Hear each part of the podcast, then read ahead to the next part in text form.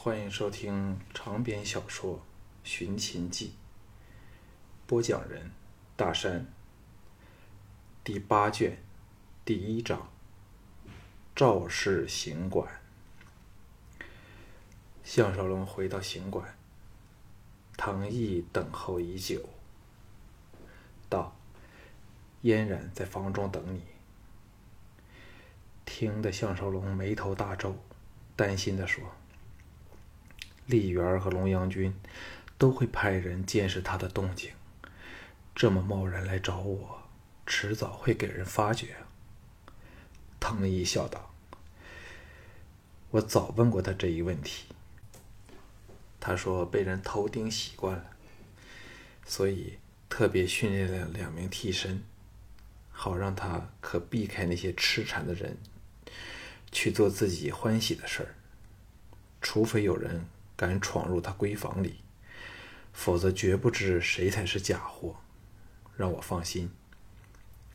接着再压低声音说：“三弟真行，我看他爱你爱的痴了，完全没有办法抑制自己。美人倾心，你还不尽享人间艳福？”项少龙感到了季嫣然的惊人魅力，连这铁汉都难以幸免。被吸引了，笑了笑，正要赶回房去，好把被赵志姐妹挑起的情欲转到季嫣然美丽的酮体上，却被藤毅在通往寝室的长廊扯住。他哑然的往藤毅瞧去，后者脸上现出了坚决的神情，说：“我很想宰了田丹。”项少龙大吃一惊。想起了唐毅的灭家之祸，实是由于萧卫谋背后的主使者田丹间接促成的。现在唐毅的爱妻善兰又与田丹有王族之恨，于情于理，唐毅都难咽下这口气，不禁大感头痛。谁都知道田丹是战国时代最厉害的人物之一。不会比信陵君差多少，要杀他真是难比登天。简之，他们现在正在自顾不暇，实在没有节外生枝的条件。藤毅搭上他肩头，肃容说：“我知道三弟为难之处，这事儿看机会吧。我并非那种不知轻重的鲁莽之徒。”项少龙松了口气道。二哥的事就是我的事，就算要我两肋插刀，都绝不会计较。藤毅感动的拍了拍他肩头，转身走了。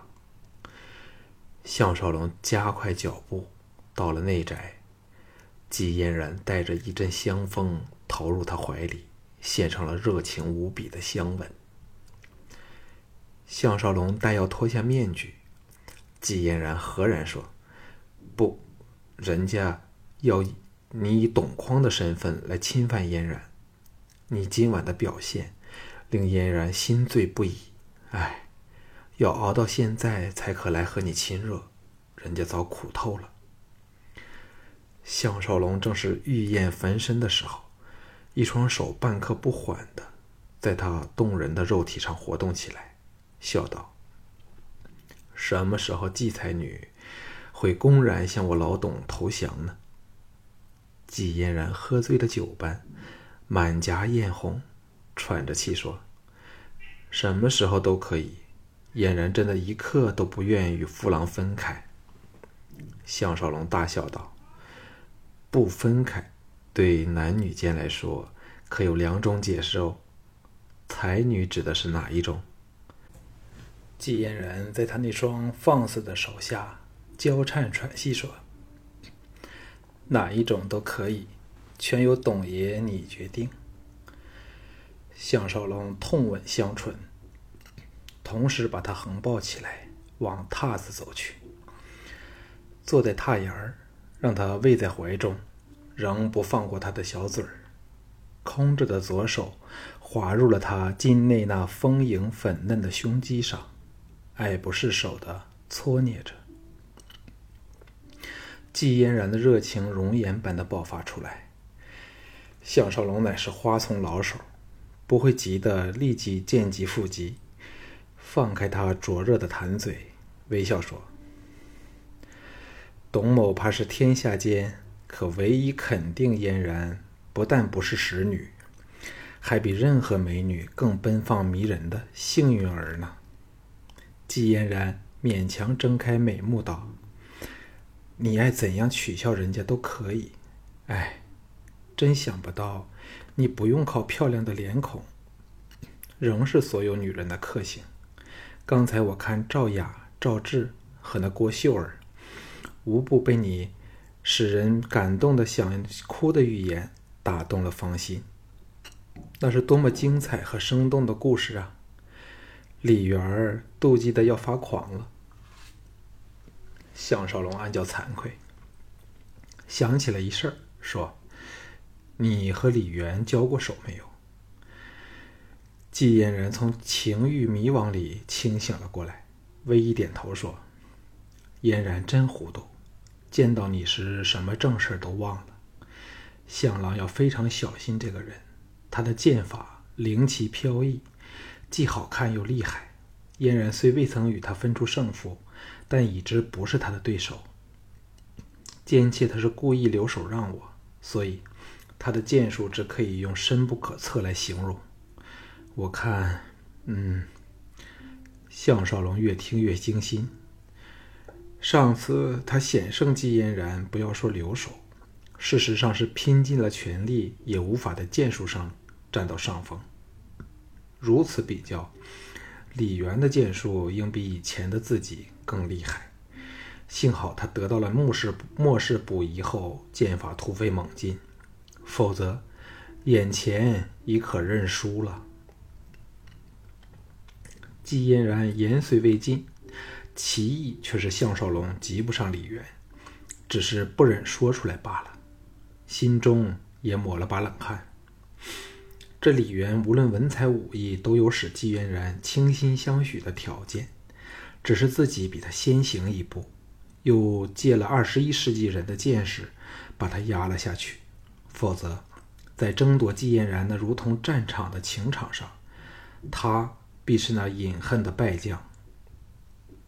季嫣然见他默然不语，还以为他自尊心受损，歉然说：“高手较量，未至最后难知胜负。但嫣然真不希望你和他交手，不是认为向郎必败无疑，而是人家不希望你冒这个险。哎，匹夫之勇算得什么呢？”能决胜沙场的，方是真英雄。这叫越描越黑，更使项少龙知道季嫣然在两个人之间不看好自己，苦笑说：“情场如战场，李渊文来不成，便会来武的，以达到在你面前折辱我的目的。谁都知道，季才女要挑个文武均是天下无双的夫婿，李渊正要。”证明自己是这么一个理想人才。季嫣然媚笑说：“情场如战场，说的真好。人家现在除了你外，对其他人再也没有任何兴趣。你当季嫣然是三心两意的荡妇吗？”项少龙欣然说：“你当然不会三心两意，但却是项某和董马之共同拥有的荡妇，想不淫荡都不行。季太女会反对吗？”季嫣然俏脸绯红，横了他一眼，凑到他耳旁说：“那嫣然只好认命了，出嫁从夫。夫君既然让人家一女十二夫，要不浪荡都不得。嫣然唯有逆来顺受嘞。”项少龙哈哈一笑，搂着她躺倒榻上，一番施为下，季嫣然果然什么矜持都没有留下，变成了他专用的荡妇。云收雨歇后，这佳人像只白绵羊般蜷伏在他的怀抱里，嘴角挂着满足欢愉的笑意，听着项少龙温柔的在他耳边说着他永远不会嫌多的迷人情话。项少龙身为二十世纪的二十一世纪的人，绝没有这一时代视女性为奴仆的大男子习气，深明女人需要胃贴的智力，所以与他相恋的女子无不想尽这个时代难以得到的幸福。听着他说：“你是我的灵魂，你是我的生命”，诸如此类的话，季嫣然喜得不住的献上香吻，以示感谢。项少龙也的确是爱煞了这个妖娆。再一次热吻后，季嫣然叹息说：“若能快点怀有向郎的骨肉，那嫣然就感到完美无缺了。”项少龙当时冒出了一身冷汗，暗想：这真是个大问题。唯有知物以对。季嫣然正沉醉在憧憬和欢乐中，并没有察觉到他异样的神态。想起了一事儿，问道：“赵雅和你究竟是怎么一回事？为什么李元会认为得到他可打击你呢？”项少龙想起与赵雅爱恨难分、情仇不变那种纠缠不清的关系，苦笑说：“李元或者见到我不时留心和注意他，以为我对他很有意思，其实却是另一回事儿。”我已经告诉了你整件事的经过了。季嫣然说：“妾身自然明白父郎心意，也知父郎是个很念旧的人，始终对赵雅仍留有三分爱意。他真不懂得爱惜自己，落到了人尽可夫的田地。不过，这种女人反能特别吸引男人。我看李元和韩闯都对他很着迷。”忽然用力抓着他肩头，郑荣说：“你得留意赵志。我看李元和韩闯对他都很有野心。他们那种人，若想得到一个女人，会有很多卑鄙的办办法。”项少龙知道他有很敏锐的观察力，闻言吃了一惊。若发生那种事儿，京俊会受不起那种打击。季嫣然羞涩的垂头看着自己的胸口。咬着唇皮说：“好不好让项少龙又或是董匡再来疼爱人家一趟呢？”项少龙失笑说：“两个一起上好了。看来不用教你，也可名副此荡妇之实了。”项少季嫣然大羞下撒起娇来，登时一世皆春，说不出的恩爱缠绵。次晨，项少龙睡至起码太阳过了第二竿，才勉强醒来，往旁边一探，摸了个空，一阵下完全醒了过来，才发觉家人已去。爬起床来，看到榻旁姬嫣然以她清秀洒逸的字体，留下了一句“一薄相见”，大意说不忍把他吵醒，故而自行离去。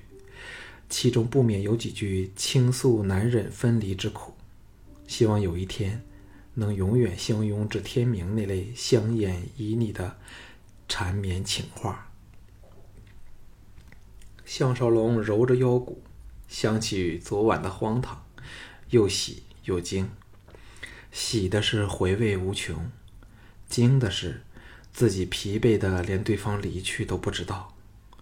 昨夜。在与季嫣然私缠前，跟赵志姐妹的一番纠缠，虽没有真个销魂，却不断被挑起情欲，那也是很容易使人劳累的事儿。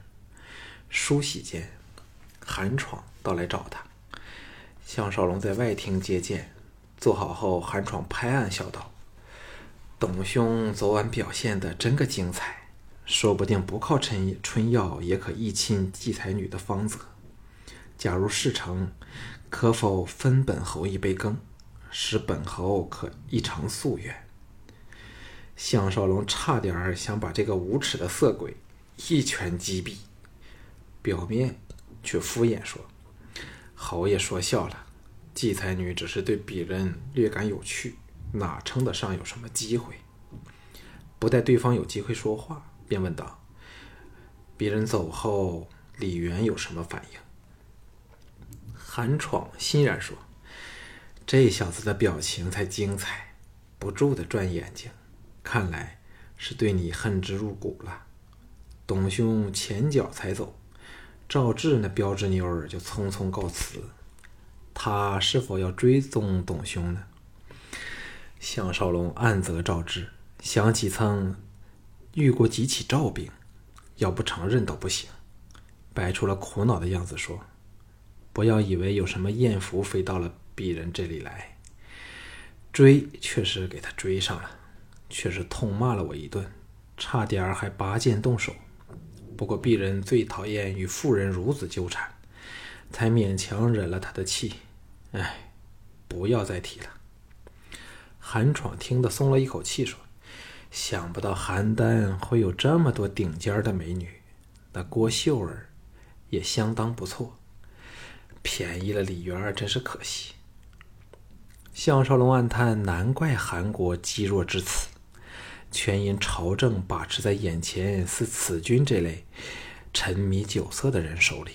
说：“待会儿的论剑会，侯爷有什么可教训李元的布置呢？”韩闯兴奋地说：“说来好笑，今次可说是三晋联合起来对付无情无义的楚人。”原来，赵穆、龙阳君和本侯都不约而同要派出麾下最佳的好手，混在赵霸的人中，好教训李渊。看这小子如何能避过受辱当场的厄运。项少龙想起金嫣然昨夜与他榻上私语时对李渊剑术的高度评价，暗叹结果可能会难如寒窗所愿啊。巫果来报。赵雅来找他，项少龙自是大感尴尬，韩闯的脸色也不自然起来，说：“看来赵雅对董兄也有点意思。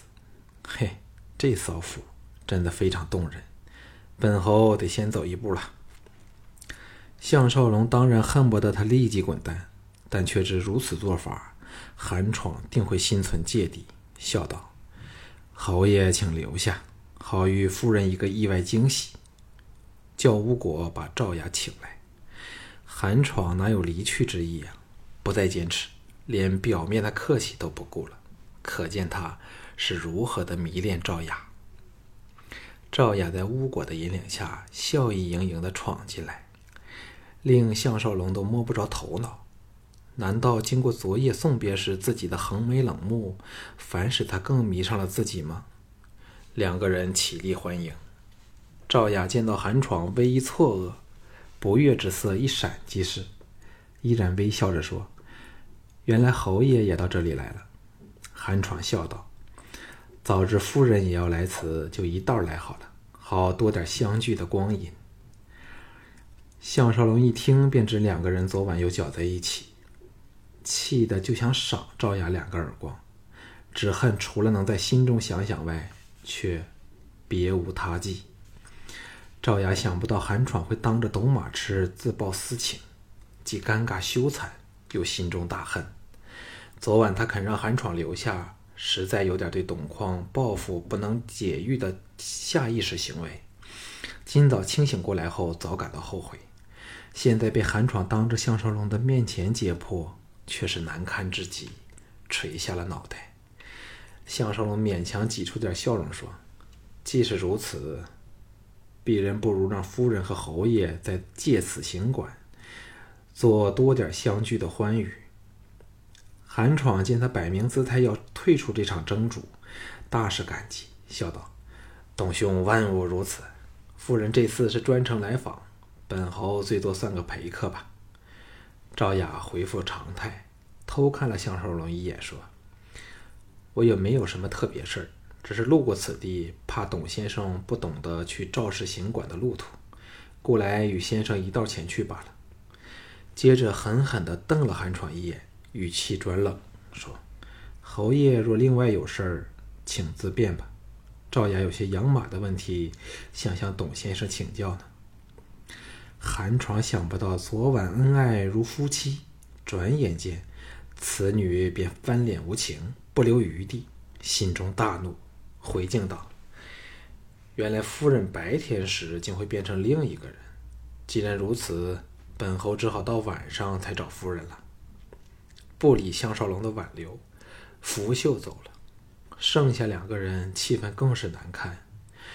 赵雅被气得俏脸发白，坐下后喝了一杯热茶，仍说不出话来。项少龙则是故意的默不作声，悠闲的品尝着热茶。一会儿后，赵雅忍不住说：“董先生是是否在恼赵雅的不自检点呢？”项少龙慢丝条理的再压了一口茶，眼中射出锐利的光芒，凝视着他，缓缓的说：“夫人多心了。夫人昨晚欢喜陪哪个人？”只属于夫人的私事儿，鄙人哪有过问的资格？更不用说恼怪夫人了。赵雅一对好看的秀眉蹙了起来，苦恼的说：“都是你不好，人家昨晚心想陪你，却给你那样无情对待，人家心中凄苦，便……”项少龙无名火起，结入说。夫人的话真奇怪。白天才与李元鬼混，这叫一心相陪吗？董某虽非自命清高的人，也不会犯贱的去趟这趟浑水。这几句话含有对赵雅极大的侮辱。可是他不但没有发怒，还秀目微红，说：“赵雅知错了。假如董先生不嫌弃人家。”赵雅以后会谨守妇道，先生能体会赵雅的心意吗？项少龙想不到他如此的低声下气、屈膝投降，心中掠过快意，冷笑说：“夫人言重了，鄙人何来嫌弃夫人的资格？纵有此资格，亦不会相信徒徒说空言呢。”获得力气，淡淡的说：“夫人明知李渊。”要借夫人来打击董某，仍忍不住对他投怀送抱。谁能担保这种事不会再发生？董某若喜欢一个人，绝不会朝李暮寒，三心两意。夫人，请回吧，董某还有很多事儿等着要办呢。赵雅被他冷嘲热讽，句句锥心，终于忍无可忍，愤然起立，怒道：“董匡，你好！”侮辱的赵雅够了吧？天下间只有你一个男人吗？我倒要看看你有什么好下场！转身愤然离去，没有再回过头来。项少龙大感痛快，不过也暗责自己为感情作祟，在现今的情况下开罪了这在邯郸极有影响力的荡女，确实有利无利有害呀。不过这时已顾不得这么多了。找着藤毅说了一会儿话后，他才启程往赵氏行馆。赵氏行馆位于邯郸城东，占地甚广，除由几个院落组成的主建筑群外，还有练武场、骑射场，专为训练武士而设。经筛选后，由行馆按才能高下推荐给赵国军方，所以。赵霸无疑是赵国的总教练，有着崇高的地位和实权。论剑会在主宅前的大教场举行。项少龙抵达时，正有行馆的武士分作三队，以木剑和包扎着的锋尖的长矛在练习。一边坐着二百多个武士，另一边是个大看台，上面设有坐席。项少龙来迟了少许。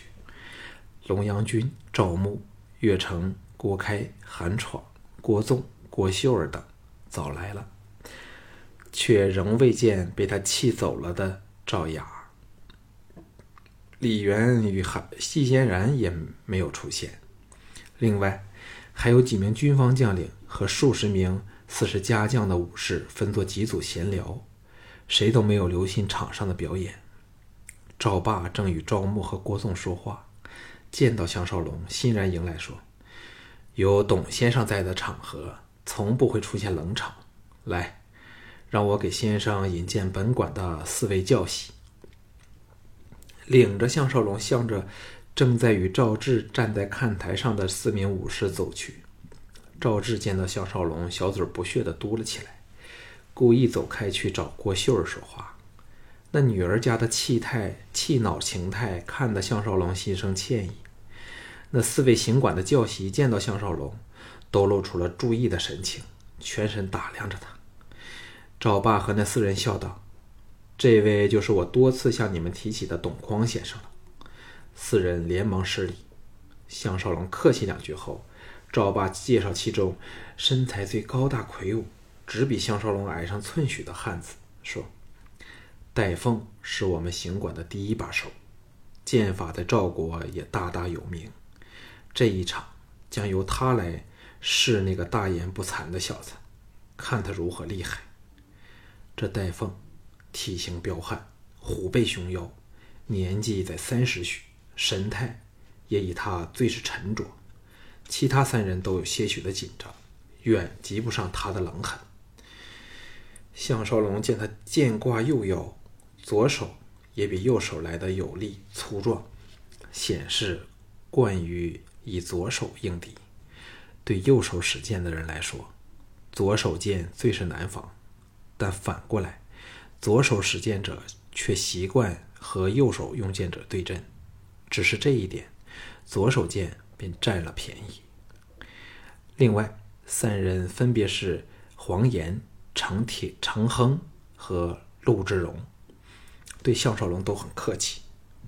程亨低声说：“听说董先生曾被李元的人暗袭受创，戴凤会给先生争回这口气。”项少龙暗想：这些人定以为自己剑术平平，不过这只会是好事儿。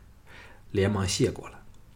此时李元来了，伴着他的竟是赵雅，后面还跟了十多个李元的家将。那个偷袭项少龙时使他印象深刻的大汉，赫然竟是其中之一人。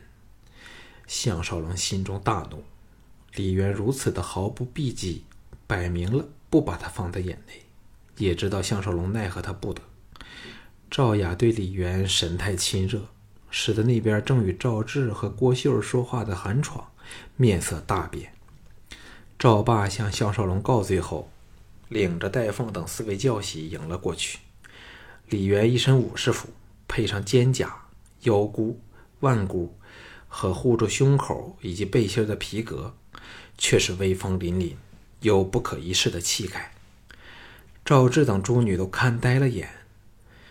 项少龙虽心叫不妙，却是无可奈何。赵牧来到他身旁，低声说：“看这小子能威风到几时？”项少龙沉声说：“对付他的有什么人？”赵牧得意地说：“本侯派出的剑手叫洛翔，只他一人，应可足够收拾李渊有余。何况还有龙阳军家将里的第一高手焦旭和。”跟韩闯来的韩国著名剑手福建银，竟要叫李渊吃不完兜着走，然后逐一把他们指点出来。那些都是年轻勇悍的好勇豪汉，项少龙却没有他这么乐观。若让这小子或他的手下大获全胜，那时谁都要丢尽了面子，连他自己都有点难以在季嫣然跟前抬起抬起头来做人了。想到这里，不由有点后悔，忘了请同藤义同来。李元含着笑意，逐一与赵霸介绍的人寒暄客套，一副稳操胜券的样子。他那批家将则无人不瞪着项少龙，摆出要挑惹闹事儿的模样。项少龙心中暗里知道，李元今天主要的目标是自己，就算用的是木剑，假若有心施展辣手。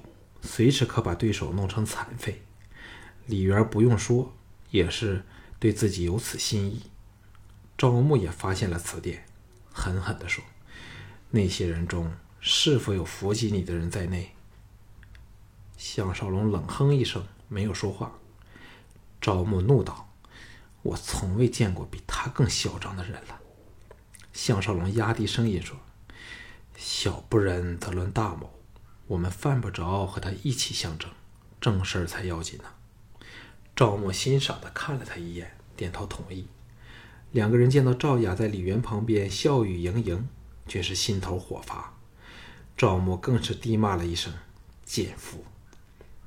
李元一直注意着项少龙，还故意逗得赵雅花枝乱颤，好向他示威。赵牧待要招呼项少龙到看看台坐下，李渊排众而出，向他们大步走来。施礼后，瞅着项少龙说：“董兄剑术出众，可有兴趣和我的手下玩一局？”他特别抬高声音，好让其他人听到他这蓄意侮辱的挑战。其他人全静了下来，全神查看项少龙的反应。赵雅这时和李元的家将来到李元身后，都以不屑的眼光盯着他。项少龙分外受不得赵雅故事轻蔑的目光，勉强压下怒火，瞪着李元身后那曾伏击他的壮汉，微笑说：“这位仁兄高姓大名？”见到李元扼手示意后，那壮汉大喝说：“小人娄无心，董先生是否有意赐教？”项少龙淡淡的说。眼前高手满座，哪轮得到我这只懂养马的人？所谓献丑不如藏拙了。李元等还是首次听到“献丑不如藏拙”这个语句儿，略一思索才明白了，均发出了嘲弄的声音。赵雅插入，不屑地说：“董先生这么有自知之明，真是难得。”项少龙双目神光一闪。冷然看了赵雅一眼，这美女一阵心悸，竟说不下去了。她也不是这么胆小的人，只是这董匡的眼神在这刹那间，极似是项少龙，使他泛起了非常异样的感觉。娄无心见状，暴喝道：“谁敢对夫人无礼？”赵牧为之色变，正要喝骂，李渊随即喝道。无心退下，这里哪轮得到你说话？娄无心退后，默然无语，但两眼仍凶光闪闪的瞪着项少龙，似乎对那对那天杀不了他极不服气。李元儿堆出了虚伪的笑容，说：“我这家将就是这么直言无忌，董先生切勿介怀。”众人都听出他明是在责怪手下。其实却暗示着手下做的极对，一股火药味浓重之极。赵霸此时来到这充满敌意的两组人间，打圆场说：“各位不如先上看台，喝杯热茶如何？”李元向旁边的赵雅柔声说：“夫人先到台上去，在下尚未与郭先生打招呼呢。”赵雅柔顺的点头。与李元的家将到看台去了。李元告了声罪，往郭纵旁的赵志和郭秀儿走去。赵牧向赵霸使了个眼色，才拉着项少龙登上看台。韩闯把两个人招呼到身旁坐下，冷哼说：“这小子越来越放肆了，真想看到他惨败后的样子。”项少龙本已心平气和。但看到赵志不知是有意还是无意，竟与吕岩在远处谈笑风生，又多了另外的一份担心。除了季嫣然外，所有被邀的人都已到达。提声响起，高墙大门开处，这一才艺剑名闻天下的绝代佳人，一身雪白的武士服，侧骑奔了进来。李渊连忙抛下郭秀儿和赵志，迎了上去。季嫣然不待李渊为他牵着马手，便以一个无比优美轻盈的姿态跃下马来，一步不停的由李渊身旁走过，朝看台走去。李渊追在他身旁，大献殷勤。他只是有一句没一句的应着。登上看台时，含笑和众人打过招呼，笔直到了项少龙面前，笑道。董先生原来早来了，累得嫣然扑了个空呢。此语一出，旁边的李渊立时是脸如死灰，双目亮起了恶毒的神色。韩闯大乐，慌忙起身让出空位。季嫣然毫不推辞，喜滋滋的坐到了项少龙之旁，看的另一端的赵雅脸色也不自然起来。项少龙有着扬眉吐气的感觉。此时，众人纷纷登上看台，把近百个位子填满。赵志和郭秀儿都随郭纵到李元那方去了。李元悻悻然回到赵雅之旁，赵爸拍了两下手掌，吸引了所有人的注意后笑道：“各位，请先看闭馆儿郎们的表现，多多指点。”一声令下，那边等待良久的行馆武士左手持盾，右手持剑，冲到场中，排开阵势，在鼓声中表演各种冲刺、制敌的模拟动作。立时引来一片掌声。不过，众人都知道，真正的好戏尚未上演。